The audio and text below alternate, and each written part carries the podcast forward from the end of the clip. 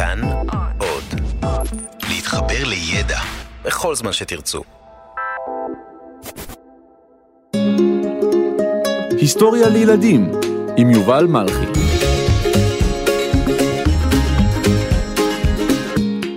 נלי בלאי.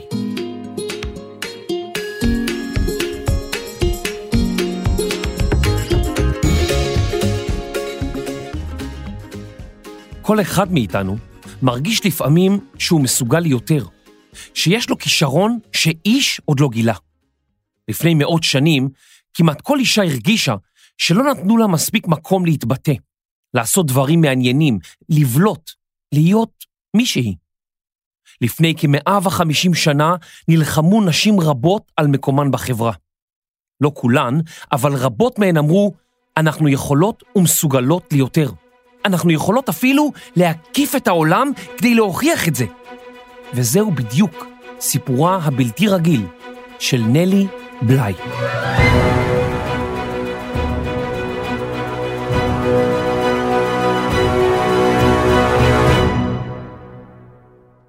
נלי בלאי נולדה בשם אליזבת ג'יין קקהורן במדינת פנסילבניה בארצות הברית בשנת 1864. כלומר, לפני חמש פחות שמונה ועוד ארבע כפול 12, בערך 150 שנה. סבה של אליזבת, שעוד מעט נקרא לה נלי, היגר לארצות הברית, כמו רבים אחרים, מאירלנד שבאי הבריטי. אביה עבד בבית חרושת קטן, אבל עד מהרה קנה את בית החרושת ואת כל האדמות סביב לו. הוא גם היה אב ל-15 ילדים מאשתו הראשונה והשנייה. נלי גדלה וכונתה בפי חבריה פינקי, שמשמעותו ורודה, מפני שבילדותה לבשה כמעט תמיד ורוד. אליזבת, או נלי, רצתה שיתייחסו אליה ברצינות. לכן נפרדה לשלום מהכינוי והחליטה שהיא רוצה ללמוד בפנימייה. למרבה הצער, אביה נפטר ולא היה מי שישלם את שכר הלימוד. בצער חזרה אליזבת לביתה ועברה עם אמה לעיר פיטסבורג, שהייתה סמוכה למקום מגוריהם. באחד הימים קראה אליזבת בעיתון כתבה שהסבירה כי בנות צריכות בעיקר ללדת ילדים ולדאוג שהבית יהיה נקי ומסודר. נלי כעסה כל כך שקראה את הכתבה, שהחליטה לשלוח מכתב תגובה לעיתון. כדי שלא יזהו אותה, חתמה נערה יתומה ובודדה. אליזבת לא ציפתה לאכול תגובה מעורך העיתון, אך הוא התלהב כל כך מסגנון הכתיבה שלה, שהוא פרסם הודעה בעיתון, בה ביקש לפגוש את הכותב או כותבת האנונימיים. אליזבת ענתה למודעה, והעורך הזמין אותה לכתוב כתבה שלמה אצלו בעיתון על גירושים וכיצד הם משפיעים על נשים. העורך שוב התרשם מכתיבתה, והחליט להעסיק אותה בעיתון בקביעות. רק בעיה אחת הייתה. באותה תקופה, נשים לא נהגו לעבוד, ובוודאי לא לכתוב בעיתון. לכן, נתן עורך העיתון לאליזבת שם בדוי, מתוך שיר שהיה פופולרי באותם ימים, נלי בלאי. אליזבת, אה, סליחה, נלי, הייתה מאושרת. סוף סוף היה לה מקום שבו יכלה להתבטא ולהראות לעולם איך מתייחסים לנשים. אך מובן שהמשימה הזאת לא הייתה קלה. הכתבות של נלי עסקו בעיקר באפליית נשים, יחס שונה שניתן לנשים מזה של גברים. נלי יכלה לכתוב עוד כתבה על הנושא, אבל היא אהבה לעשות דברים בצורה שונה, מעניינת וחדשנית. אחד התחקירים הראשונים שלה עסק בשאלה כיצד מתייחסים לנשים במפעלים ובבתי חרושת. נלי רצתה לחקור את האמת לאמיתה, ואילו הייתה מכריזה שהיא כתבת בעיתון, דברים היו מוסתרים ממנה. לכן נלי, כמו תמיד, בחרה בדרך המטורפת ביותר. היא התחזתה לפועלת. נלי עבדה זמן מה במפעל ופרסמה כמה כתבות על תנאי העבודה הקשים שהיו לנשים באותה תקופה.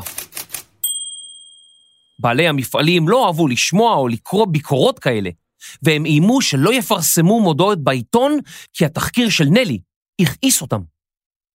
אחרי כמה תחקירים נוספים, אסרו על נלי לכתוב על אפליית נשים, והעבירו אותה לכתיבה בעמודים שהיו מיועדים לנשים, בעיקר אופנה וגינון, נושאים שעיתונאיות היו בדרך כלל כותבות עליהם. נלי לא הסכימה לוותר על מה שנלחמה עליו עד כה, והבינה שהיא צריכה לנסות את מזלה במקומות חדשים. היא ארזה את חפציה ועברה למקסיקו. רק בת 21 המשיכה נלי את עבודתה, נאמנה לחיפוש האמת. היא רצתה לעשות מה ששום צעירה לפניה לא עשתה. וכך, במשך חצי שנה, היא כתבה דוח מפורט על החיים הקשים במקסיקו. היא תיארה את מצב העם שהתמכר להימורים, עד כדי כך שאנשים מכרו את הבגדים שעל גופם כדי לקנות כרטיסי הימורים. נלי לא עצרה שם, היא גם חשפה את היחס של המנהיגים המקסיקנים, שבראשם עמד באותה עת הדיקטטור פורפיריו דיאז.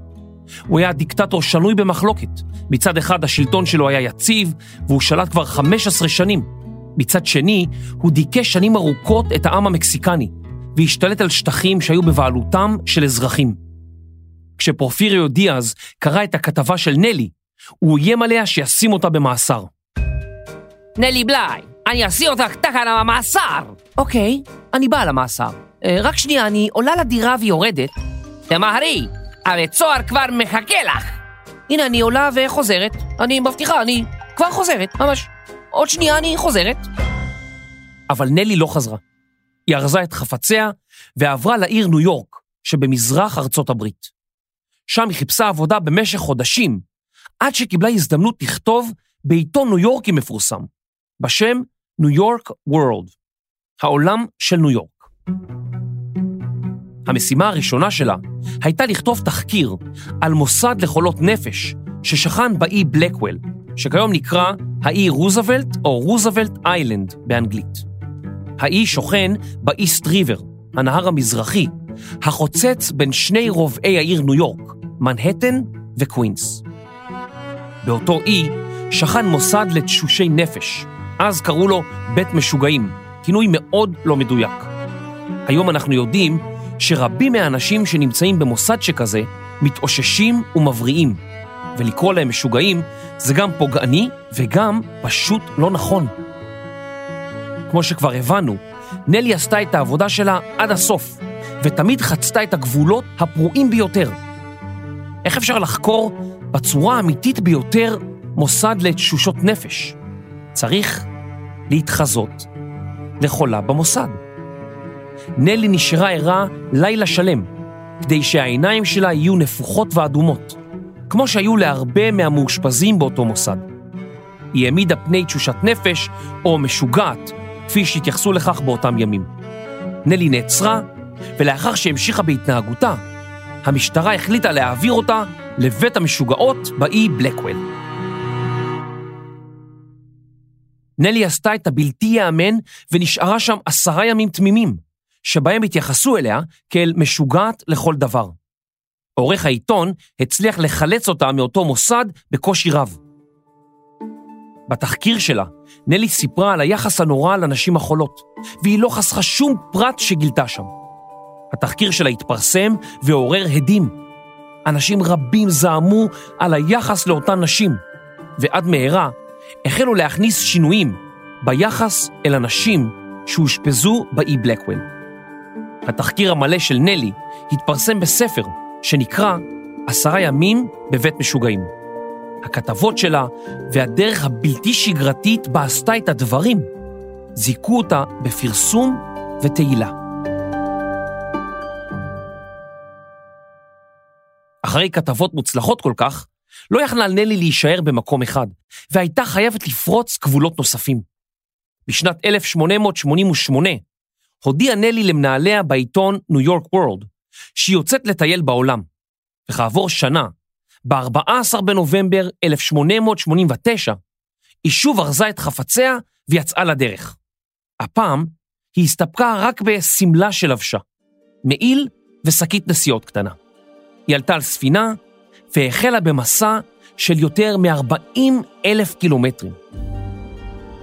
זו הפעם הראשונה שהספר המפורסם, מסביב לעולם ב-80 יום של ג'ול ורן הפך למציאות. וכל זה לפני 130 שנה. כדי שלא יגנבו את כספה במהלך הנסיעה, היא קשרה אותו בשקית, אותה תלתה על צווארה והחביאה תחת בגדיה. בכל זאת, אישה באותה תקופה במסע מסביב לעולם היה עניין מורכב ומסוכן. בעקבות פרסום של העיתון ניו יורק וורלד על היציאה של הכתבת שלהם, נלי בליי, להקיף את העולם, העיתון המתחרה, קוסמופוליטן, החליט לשלוח נציגה משלו שתנצח את נלי במשימה. שמה היה אליזבת ביזלנד. היא יצאה לדרך שש שעות אחרי נלי, אך עשתה את המסלול להפוך. כך גילתה נלי את קיומה של המתחרה שלה רק כשהגיעה להונג קונג, חודש וחצי אחרי תחילת המסע. נלי גילתה שהציבור יודע על שתי המתחרות וקוראי העיתונים חיכו לשמוע מי תסיים ראשונה ותנצח. נלי לא התעסקה בתהילה ובהצלחה, היא אמרה שהיא לא מתחרה, ואם מישהו רוצה לעשות את המסע בפחות זמן ממנה, זה עניין שלו או שלה. המטרה האמיתית לנגד עיניה הייתה להפוך את הספר הבדיוני למציאות, להוכיח שגם נשים יכולות לעשות מעשים פורצי גבולות.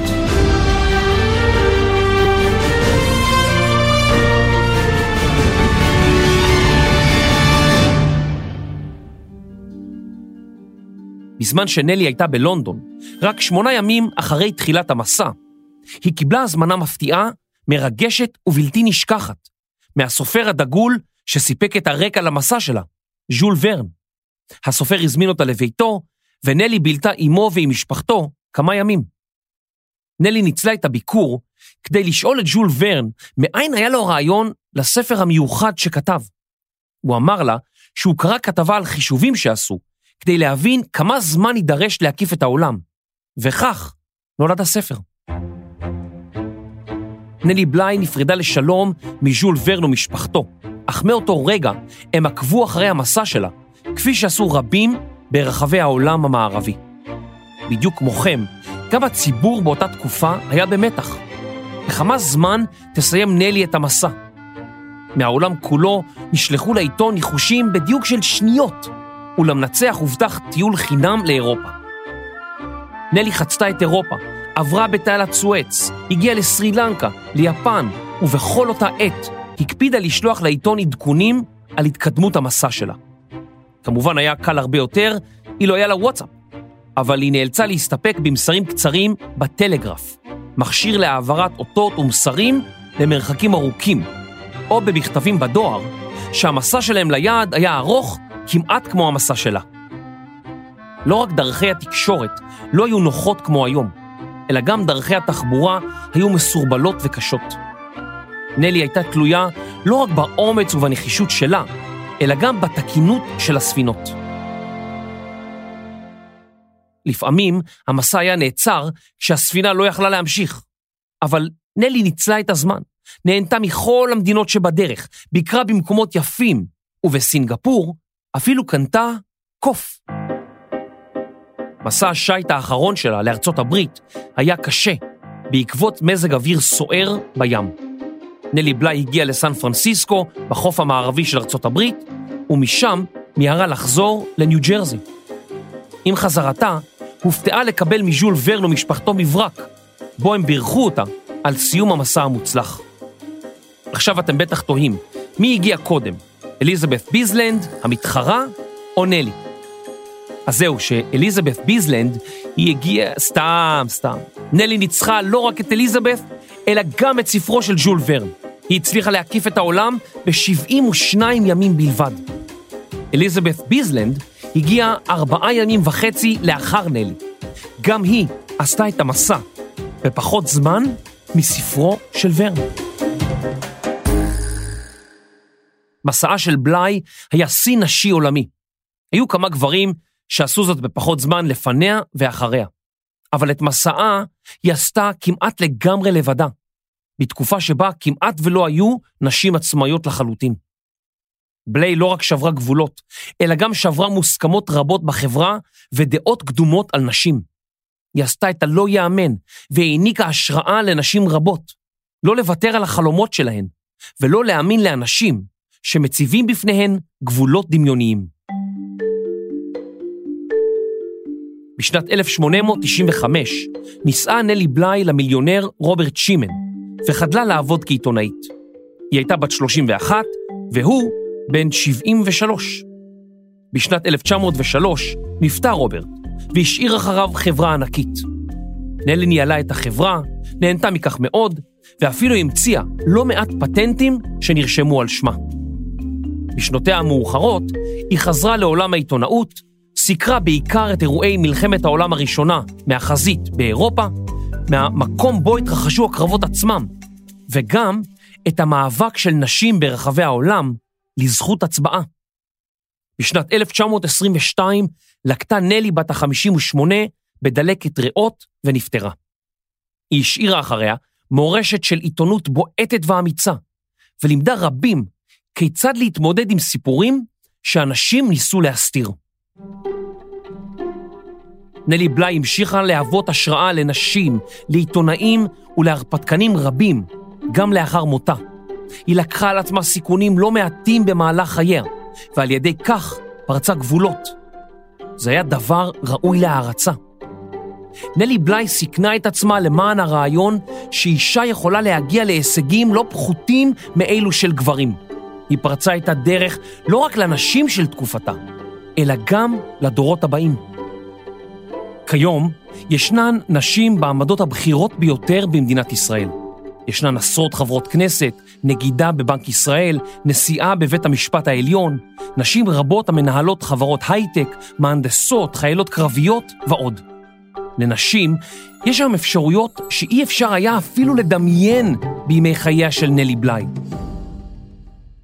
ולמרות זאת, הדרך לשוויון אמיתי עודנה ארוכה. מחובתנו להמשיך ולהיאבק כדי שנשים וגברים יזכו ליחס הוגן ושווה בחברה שלנו. הפרק הזה עשה לי חשק לפרוץ גבולות ממש כמו נלי. אני נמצא כאן בגבול, אה, סליחה חייל, אה, אתה יכול לזוז בבקשה? אני פורץ גבולות. אדוני, זה מסוכן מאוד, אני מבקש ממך להתרחק. לא מעניין אותי, הנה, הנה, אני תופס את הגדר הזאת ו... למה לא אמרתם שזאת גדר חשמלית?